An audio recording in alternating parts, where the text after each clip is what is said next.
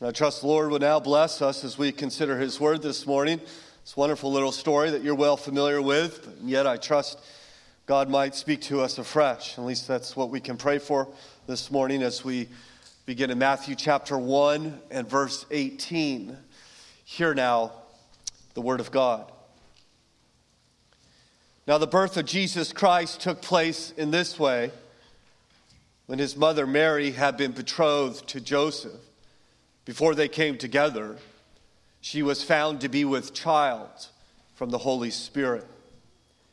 And her husband Joseph, being a just man and unwilling to put her to shame, resolved to divorce her quietly. But as he considered these things, behold, an angel of the Lord appeared to him in a dream, saying, Joseph, son of David, do not fear to take Mary as your wife, for that which is conceived in her is from the Holy Spirit. She will bear a son, and you shall call his name Jesus, for he will save his people from their sins. All this took place to fulfill what the Lord had spoken by the prophet Behold, the virgin shall conceive and bear a son, and they shall call his name Emmanuel, which means God with us. When Joseph woke from sleep, he did as the angel of the Lord commanded him. He took his wife, but knew her not until she had given birth to a son, and he called his name Jesus. Our Father, we're thankful now that we can consider your word. We trust that you would bless us through it and in it and speak, speak to us, Father. We long to hear from you as we consider this wonderful story of the birth of our Lord. We pray in Jesus' name. Amen. Well, about 200 years ago, the year 1809, the world's attention was focused on one man, the French Emperor Napoleon. He had begun to wage his war to expand French territory by conquering Austria, capturing all of the world's attention. The last place anyone would focus on would be the rural countryside of Kentucky. And yet, in that same year, 1809, a poor, illiterate, and wandering laborer, laborer named Thomas and his wife had a baby. They named him Abraham. He would go on to change the world, Abraham Lincoln. Who, who cared about that birth? I mean, the world was in the hands of a French dictator. And yet, that same year, this a new one would emerge and leave a profound impact. Well, 2,000 years ago, the world's attention once again was fixated on one man. His name was Gaius Octavian as he defeated Antony and Cleopatra and became the emperor of Rome. After succeeding his uncle Julius Caesar for the first time in 400 years, the Roman Senate voted to give Caesar Octavian the title Augustus, which means revered or holy one. To that po- up to that point, a title only reserved for the gods. And so Gaius Octavian, or as we know him as Caesar Augustus, became the first Caesar to receive worship as a son of God. He was perhaps Rome's greatest ruler. It has been said of him when, when he took over Rome, it was made of bricks. When he died, Rome was made of marble. He was so revered that there, uh, an inscription remains in the Roman city of Halicarnassus, reading Caesar Augustus, Savior of the world. If you were alive 2,000 years ago, your focus would be on Rome and its ruler. The last place you would have thought to look would be on the rural countryside of Bethlehem, where a poor laborer named Joseph and his wife had a baby. They named him Jesus. So you have two men, Caesar Augustus and Jesus, both claiming to be the Son of God, both claiming to be the Savior of the world. Who would you believe? Which Savior would you trust? This morning and next week, God willing, I hope to explore this little passage in Matthew chapter 1 with you as we consider the birth of the Lord Jesus. In particular, I want to ask two questions over those two Sundays Who is he and what has he done? In fact, uh, Matthew 1, I think, is a great guide because you know in this little passage, he's given two names, isn't he? Verse 21, you read, You shall call his name Jesus. In verse 23, you read, They shall call his name Emmanuel. Jesus describes his work or his purpose. Emmanuel describes his nature or his identity. Of course, this all begins there in verse 18, doesn't it? When we read, Now the birth of Jesus Christ took place in this way. When Mary, when his mother Mary had been betrothed to Joseph, before they came together, she was found to be with child from the Holy Spirit. And here you have this remarkable young Jewish woman named Mary introduced to us has a profound trust in God, as you know. Even I think Butch read for us this morning, didn't he? Luke's account when the angel comes to Mary and says, Mary, you're going to be with child from the Lord. And after getting some clarity, Mary uh, uh, responds by, by saying, May it be it to me according to your word. And I think she is therefore just a wonderful encouragement to us to trust in the Lord when his ways are inscrutable and uncertain and even difficult, as was the case for Mary, wasn't it? Eh, for she, as you see there in verse 18, don't you? This, this is all happening when she's betrothed to a man named Joseph. So you can imagine, perhaps, that when Mary is having this conversation with the angel, and she says, concludes, okay, I, am the Lord's handmaiden, right? I submit to your will. But if it's not too much trouble, do you mind telling my, my betrothed, right? You mind going and telling Joseph? It'll be better coming from you after all. Right? He is, she is, of course, betrothed to this man. You see that there in verse 18. Usually, in a period of betrothal in this culture, the girl would most likely be a teenager, the man somewhat older, certainly in his 20s, so that he would be able to provide for her. The year before marriage, unlike our engagement, was a betrothal. That is, the groom would pay a bride price to the bride's family. The marriage would then be agreed upon. And, and, and the, the husband then would go back to his home. He's living independent while the wife remains with her family, and he would prepare a home for her right? And he would begin to prepare this place, spend that year to do so. And at the end of the year, this be a grand processional. This, this bride from her, her father's home would process to her husband's home, where there would be a public wedding uh, ceremony as the whole community gathers to watch them exchange vows and enter into this covenant. And then the, the groom would welcome the bride into her home, where they would, of course, become flesh, one flesh for the first time. And what makes all this very difficult is Mary is pregnant, as you know. In fact, you notice the language there in verse 18. She's found to be with child. Well, how, how do people find this out? Well, pregnancies tend to reveal themselves, don't they? So it's apparent to all, isn't it, that Mary has committed sexual sin. And at worst, the baby is not Joseph's. Now, I think we probably are safe to assume, though we're not told, and I'm speculating here, that since the angel didn't initially go explain things to Joseph, Mary must have done her best. Right? She must have come to her betrothed and say, Listen, I have, I have some news for you. I'm pregnant, but, but it's not what you think.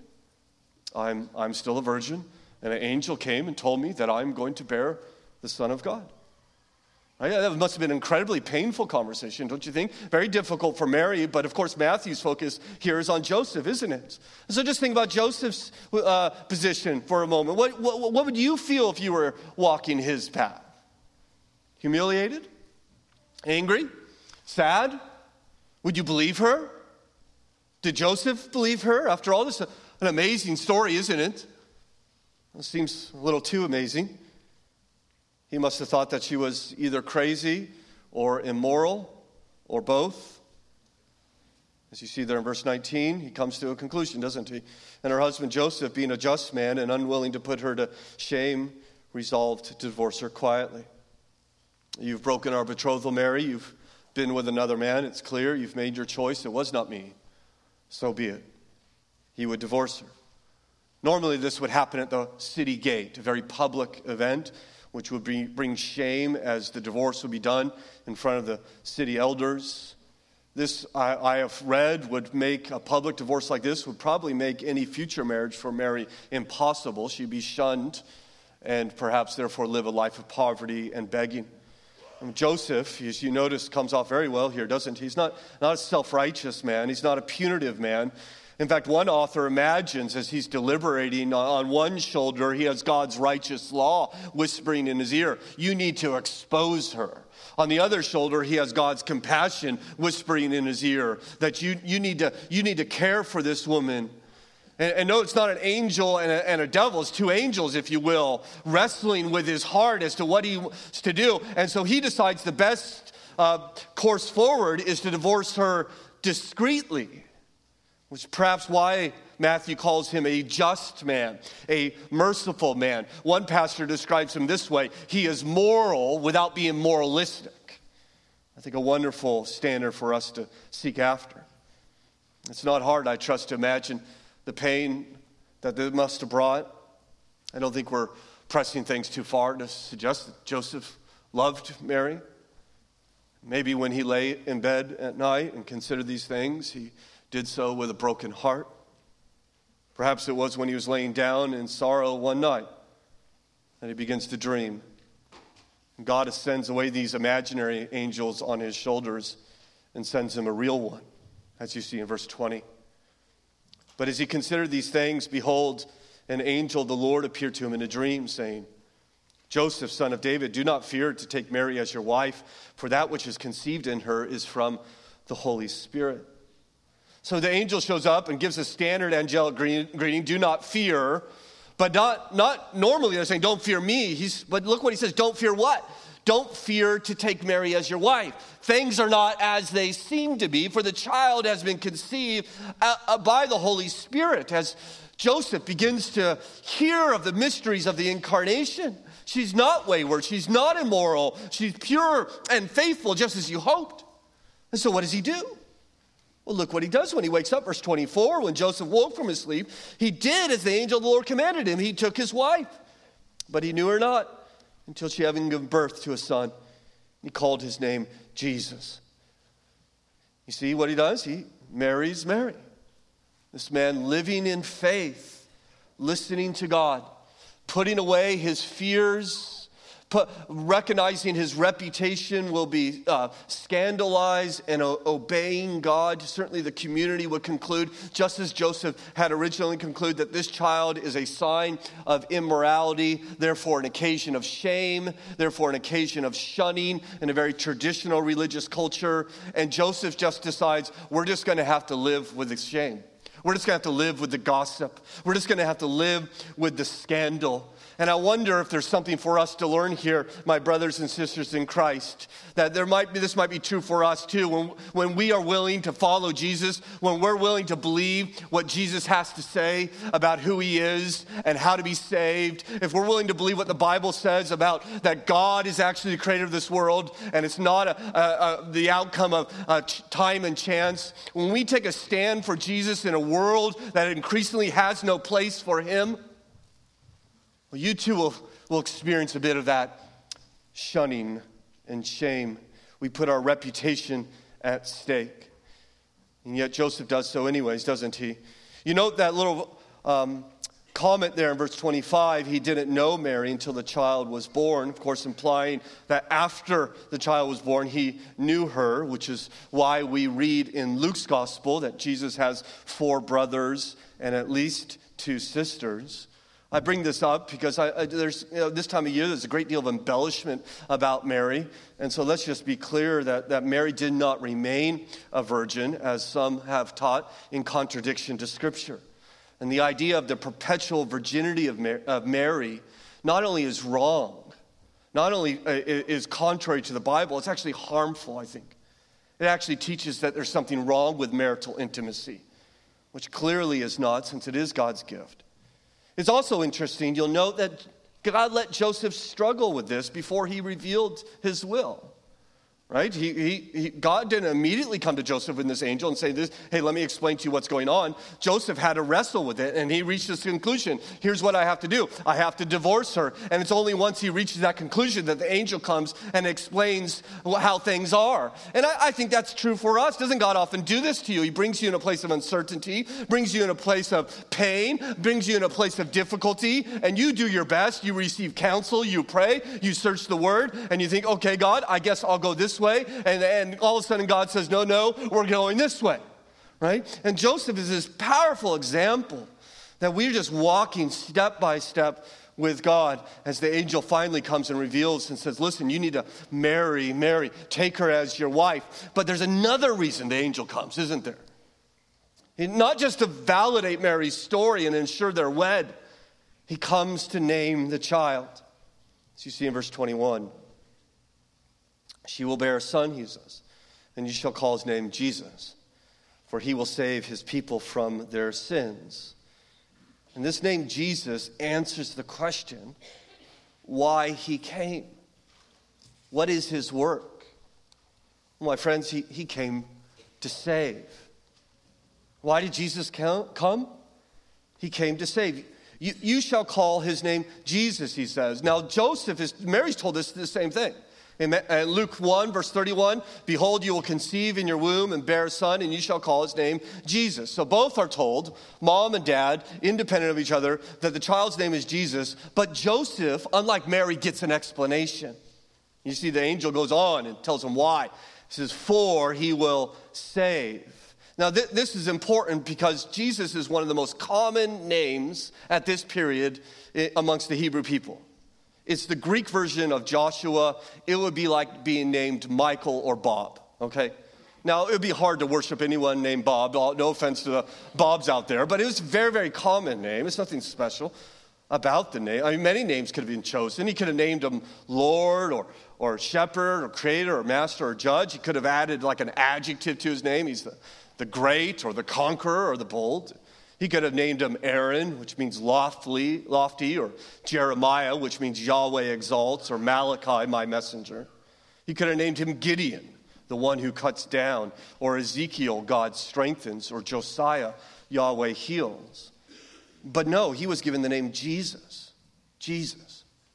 In the Greek, it's pronounced Jesus. Jesus. It's a compound word. You hear the yay at the beginning, it's just shorthand for the name of God, Yahweh. We see this all throughout Jewish names. So Jeremiah, you hear the Yah at the end. Josiah, Jacob, the Jah at the, at the begin with, Jerusalem, Elijah, and get, on and on. You hear it all the time. It's the name of God, Yahweh. And Sus is just the, the word for saves. So Jesus means Yahweh saves or God saves. Which is why Mary, when, when, when she begins to sing her song, she says, My soul magnifies the Lord and my spirit rejoices in God my Savior. Or it's why when the angels show up, as we have already heard, they declare, Fear not, for behold, I bring you good news of great joy that will be for all the people. For unto you is born this day in the city of David a Savior. A Savior. You see, God is a Savior. God has always been a Savior, He's always saving His people. He's saving them out of Egypt. He's saving them through the wanderings in the wilderness. He's constantly saving them from their enemies. And so the angel comes and says, Listen, Joseph, you're going to name Jesus for he's going to save. Joseph doesn't say, Well, what do you, what do you mean? What do you mean save? What, why do we need a savior? Right? He understood, as any Jew would have understood. Of course, God is a savior. So please understand the Christmas story is about the birth of a baby, as we've already heard from the choir, who grows up to be what? Well, not, not a great moral teacher, though he was one. Not a paragon of righteousness, though he was one. Not someone who gives us philosophy on life or some tips on how to succeed or teaches you how to feel good about yourself and all the rest. No, the Christmas story is about the birth of a baby who came to be a savior. It's the birth of a savior. And I think this is incredibly important because there's a lot of people who have an attachment to Jesus, especially this time of year, but they don't think of him as a savior. They think of him as maybe a, a helper, right? So a helper, someone who gives you a push, someone gives you a little direction, a little assurance. No, don't do it like this, do it like this over here. Someone, so someone who comes and helps you. And that, that's what they think of Jesus. Jesus, a helper. My, uh, during Thanksgiving last month, my wife uh, decided to go to California and uh, leave me. She took a couple kids, thank you, but she left me home with six, okay? And um, let's just say I needed a helper. Okay, and, and, in particular, my parents, God bless them, they came up for Thanksgiving. They helped, helped with the dinner, but we had so much food left over on Friday. We're doing Thanksgiving 2.0. We're just going at it again. And so preparing the meal was, was my responsibility. Um, now, I find, I, I, listen, this may come as a surprise to you, but I'm not very handy around the kitchen, okay? Um, and I, am not even sure how, I, I find ovens very confusing. You got bake and broil, and you got different shelving units and temperatures. I was once electrocuted by an oven. I, I don't, I, I have trouble with ovens. You can't brew coffee in an oven, I don't think. And if you can, someone let me know. But I, so I, I, I listen, I'm trying to make this whole spread of food and I'm calling my wife a dozen times. I mean, I put the, I'm, this is not even embellishment. Sometimes I embellish, believe it or not, but I actually, I put the turkey in the oven. I took it out a half an hour later. It's room temperature. I have no idea what's going on. I call my wife. She says, have you turned the oven on? I said, well, there's an on-off switch. I mean, what's going on? How, do you, how does this work? So listen, I, I needed a helper. I didn't need a savior. Now, my kids, they who are eating the meal, they may have needed a savior, okay? But I, I needed, I needed help, right? And that, that's, that's how people look at Jesus. They think, well, Jesus come to help. No, well, Jesus doesn't mean Yahweh helps. Yahweh saves. What's confusing is all the other religions say, well, they they come and they say, okay, listen, listen I'm going to instruct you on how to live. This is how you live. They, they, all the religious founders, they all do this. This is what you do. I'm going to show you, show you how to get to God. I'm going to show you the rituals you need to do. I'm going to lay it out for you. And we even have this ridiculous saying that God helps those who help themselves. That's not Christianity. It's not found in the Bible. Jesus says, I'm not here to show you how to live. I'm not even here to help you achieve salvation. I'm, I'm not here as a helper. I'm here as a savior. I'm here to save you. And the problem with that is it implies something about you, doesn't it? It implies you're incapable. You don't save someone who needs help. You don't give CPR to someone who needs directions. Right? To be saved means to be totally incapable, which is why people want to hang on to Jesus and change what he did and say, well, Jesus is my helper. Jesus is my co pilot, right? He's there to point out what, well, there's a tree there or whatever co pilots do, right? He's there to kind of give us his direction. He, he's not there to, to actually fly the plane. And Jesus says, no, no, no, I'm, I'm here to save. See, the problem with this whole Jesus helper model is, is I've read the Bible and you don't find it anywhere. It's not in Scripture. For example, 1 Timothy, we put our hope on the living God who is the Savior of all people, namely those who believe.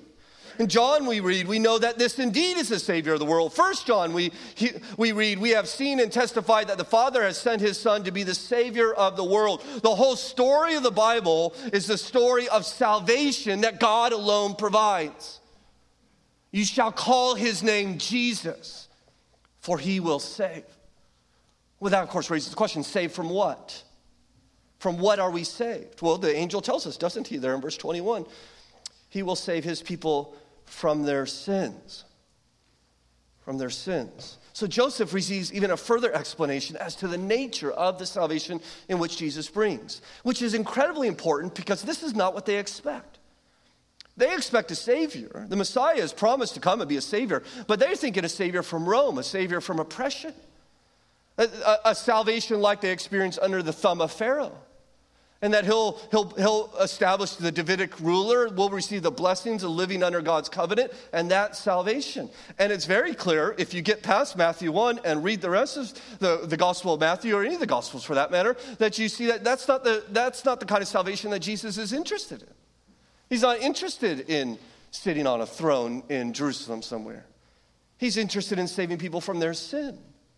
I mean, just as you read, you, you notice who he's who is he spending his time with? Who's he attracting himself to?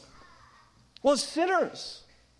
It's always sinners, isn't it? And they're complaining, the, the religious types are saying, well, he, he receives sinners. He eats with tax collectors and prostitutes. What's he doing? Why is he spending his time with them?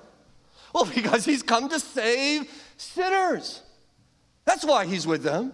In fact, I think this is chiefly seen. Remember that wonderful story uh, when, when Jesus is teaching the house and it's packed, it's full, there's no way in, it's surrounded with people, and, and these guys bring their buddy who's paralyzed, four men bring their paralyzed friend, and they climb up somehow on the roof. They dig a hole in the roof, they lower the man down on his mat, and there he is, just kind of hanging there midair right in front of Jesus. Now, listen, it's obvious to all what this man needs. He's paralyzed, he doesn't walk. Jesus is a miracle healer. Uh, healer. It, so it's, it's, not, it's not confusing as to why they brought him. There he is, right in front of the miracle worker. Everyone understands what's going on. And Jesus looks at this man and he says, I've got good news for you. Your sins are forgiven.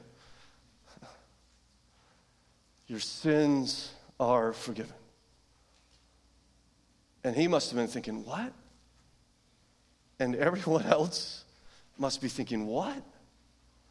Because it's obvious to all, he's, he's not there to deal with his sins. He wants to walk again. And Jesus says, No. Your real need is not your broken legs, but your broken relationship with God.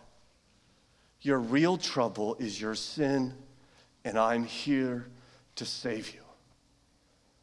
And, and, and, uh, this, this, is what, this is what we do with Jesus. We, we say, well, listen, I want this and I want that. Can you, can you, here's my need. Can you help me out here? And Jesus cares about all that. Jesus cares about your health. I have no doubt on that. Jesus cares about your marriage and your job, and He cares about your children. Jesus cares about your fears and your plans and your hopes and your dreams. Certainly, of course, He does. But our biggest issue, our biggest trouble, my friends, is our sin.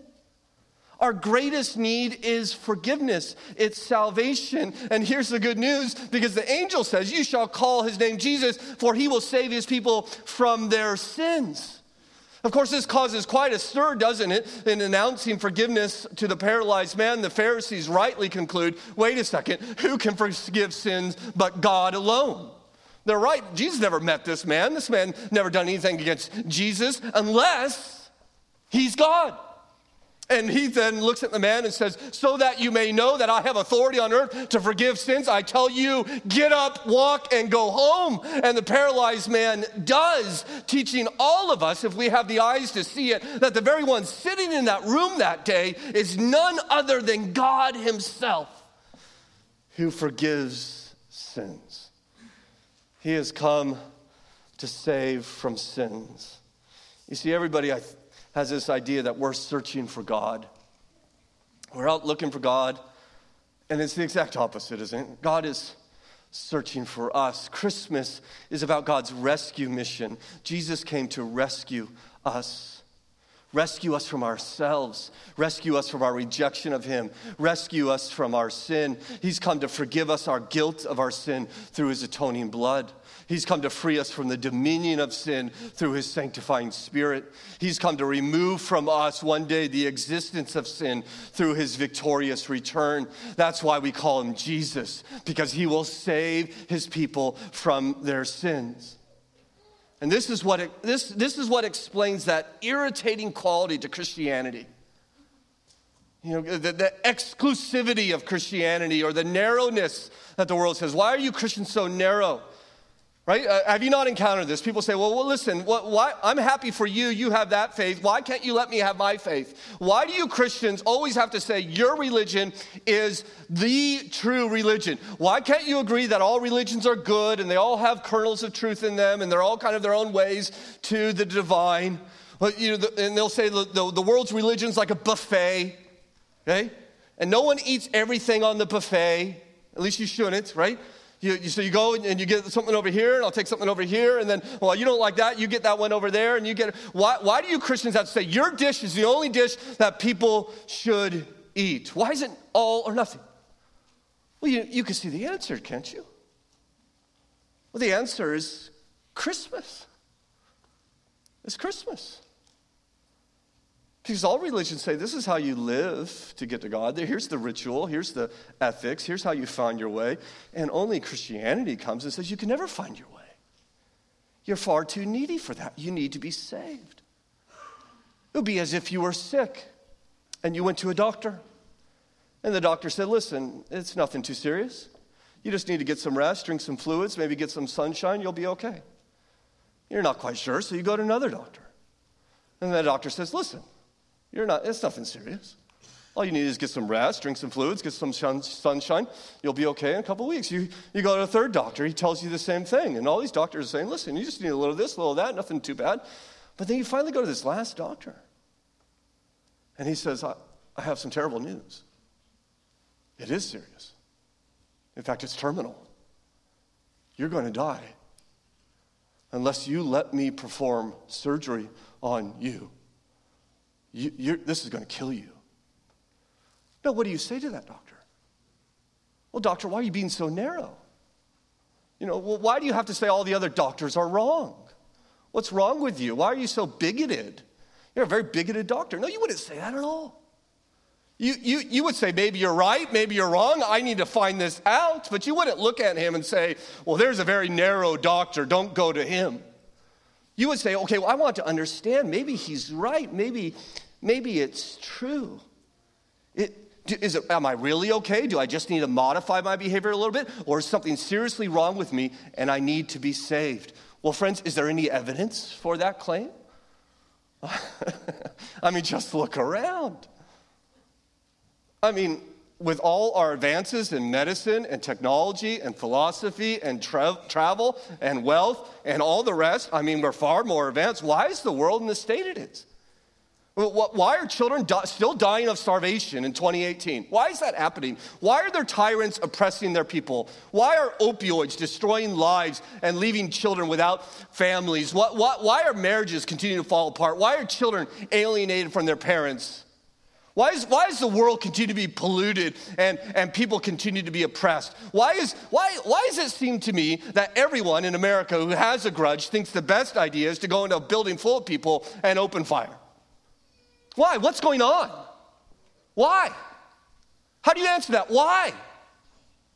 Well, the Bible has an answer, and it's called sin. My friends, there's something wrong with us.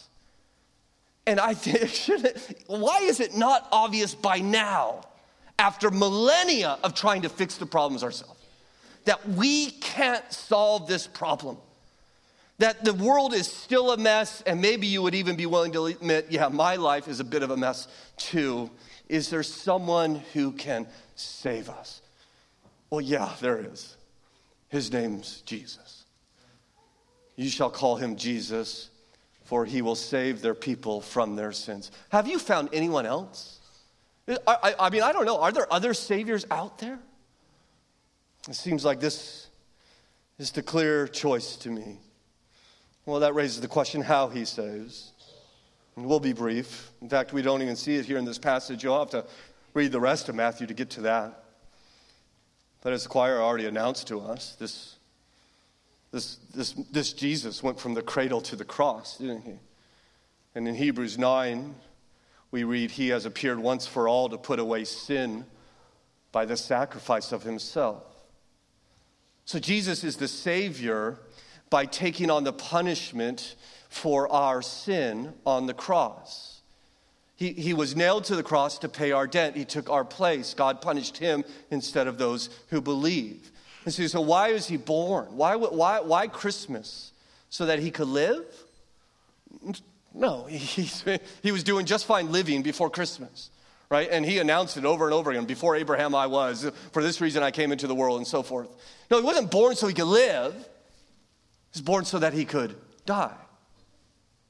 Born so that he could die our death and pay our debt.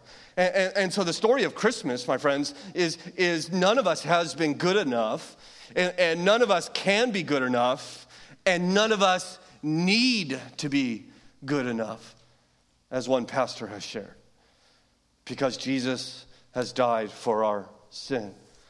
Which leads to the last question for us this morning Who who does he save? Well, I direct your attention once more to this angel there in verse 21. You shall call his name Jesus, for he will save his people from their sins.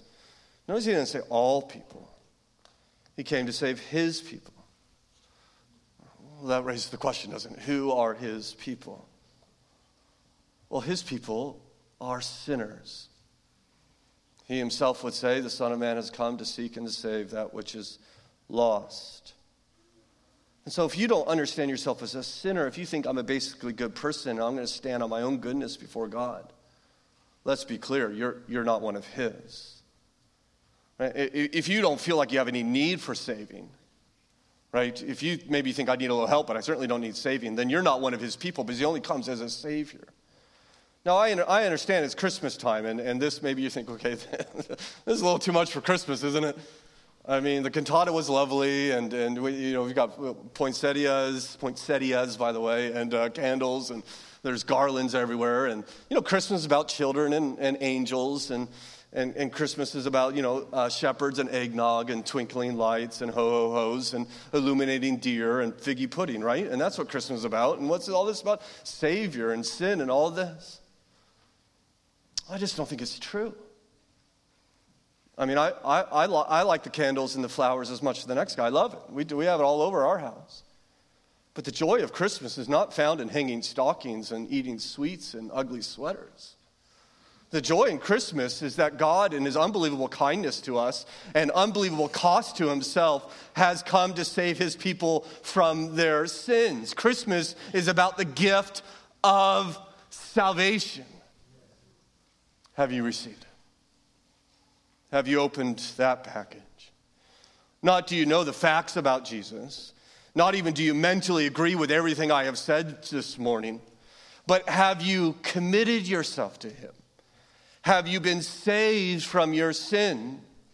Have you bowed your knee to him in faith, saying, I am a sinner and I need you to save me? I believe in you. I give myself to you. The Bible says that if we confess our, with our mouths that Jesus is Lord and believe in our heart that God raised him from the dead, you will be saved. Have you received that gift? Or are you in the hustle and bustle of life just pushing him away? Like a story that James Merritt told several years ago Dr. Leo Winters was awakened one morning at 1 a.m. There had been an accident, and a young boy was in the hospital. The hospital felt that he, this, this well known surgeon, alone had the skill to bring this dying boy through surgery. And so Dr. Winters rushed out of bed, threw on his clothes, took off in his car. He decided to drive to downtown Chicago through a shortcut, a rather dangerous area. He felt time was of the essence. He had to take the chance.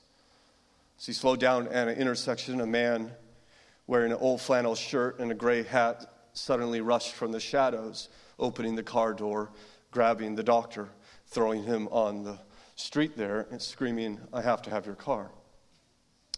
Well, it took Dr. Winters 45 minutes to find a phone and call a taxi. And by the time the taxi dropped him off at the hospital, more than an hour had passed.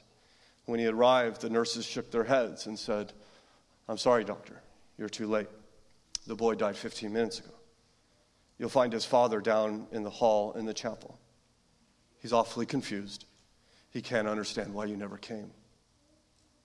Well, Dr. Winters hurried down the hallway and opened the door of the chapel, and there in the front was the crumpled form of a weeping father wearing an old flannel shirt, clutching that same gray hat. He too had been in a hurry to get to the hospital and had taken this doctor's car.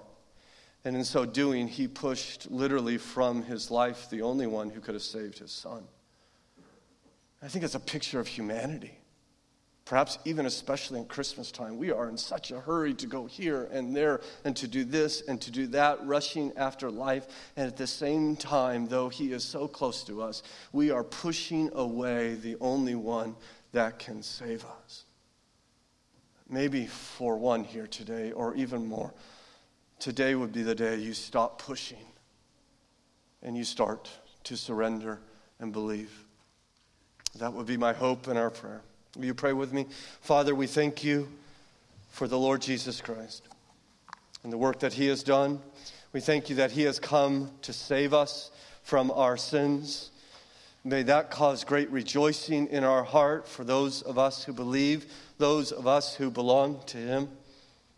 And for those of us, Father, perhaps a friend here today that maybe even knows all the facts about Jesus and yet has yet to receive him as her Savior, as his Savior, that you would even move them in faith, that they would even pray right now in their own heart Lord, I'm a sinner. I have rebelled against you. I believe you are the Son of God. I believe you died on the cross to pay for my sin. I believe you rose from the dead. And I ask you to save me. I yield my life to you as my King. I place my faith in you as my Lord and receive your forgiveness. And Father, will you not work in the hearts of those who have yet to trust that they too might know Jesus as a Savior? We pray in Christ's name. Amen.